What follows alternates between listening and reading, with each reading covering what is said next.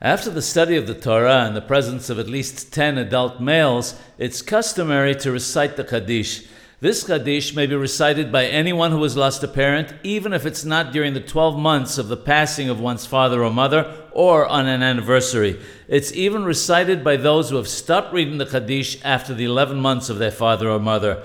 Sephardim stop reading the Kaddish for one week after the 11th month and continue for the next three weeks, whereas Ashkenazim stop reading for the entire month and only read again on the Yahrzeit, the anniversary. After the reading of Torah Shebachtab, the written law, meaning the five books of Moses, Tehillim, and so on, Kaddish Shalama is recited. After Torah Sheba'al which is the oral law, Halacha, Gemara, Drasha, and so on, Kaddish Al Yisrael is recited.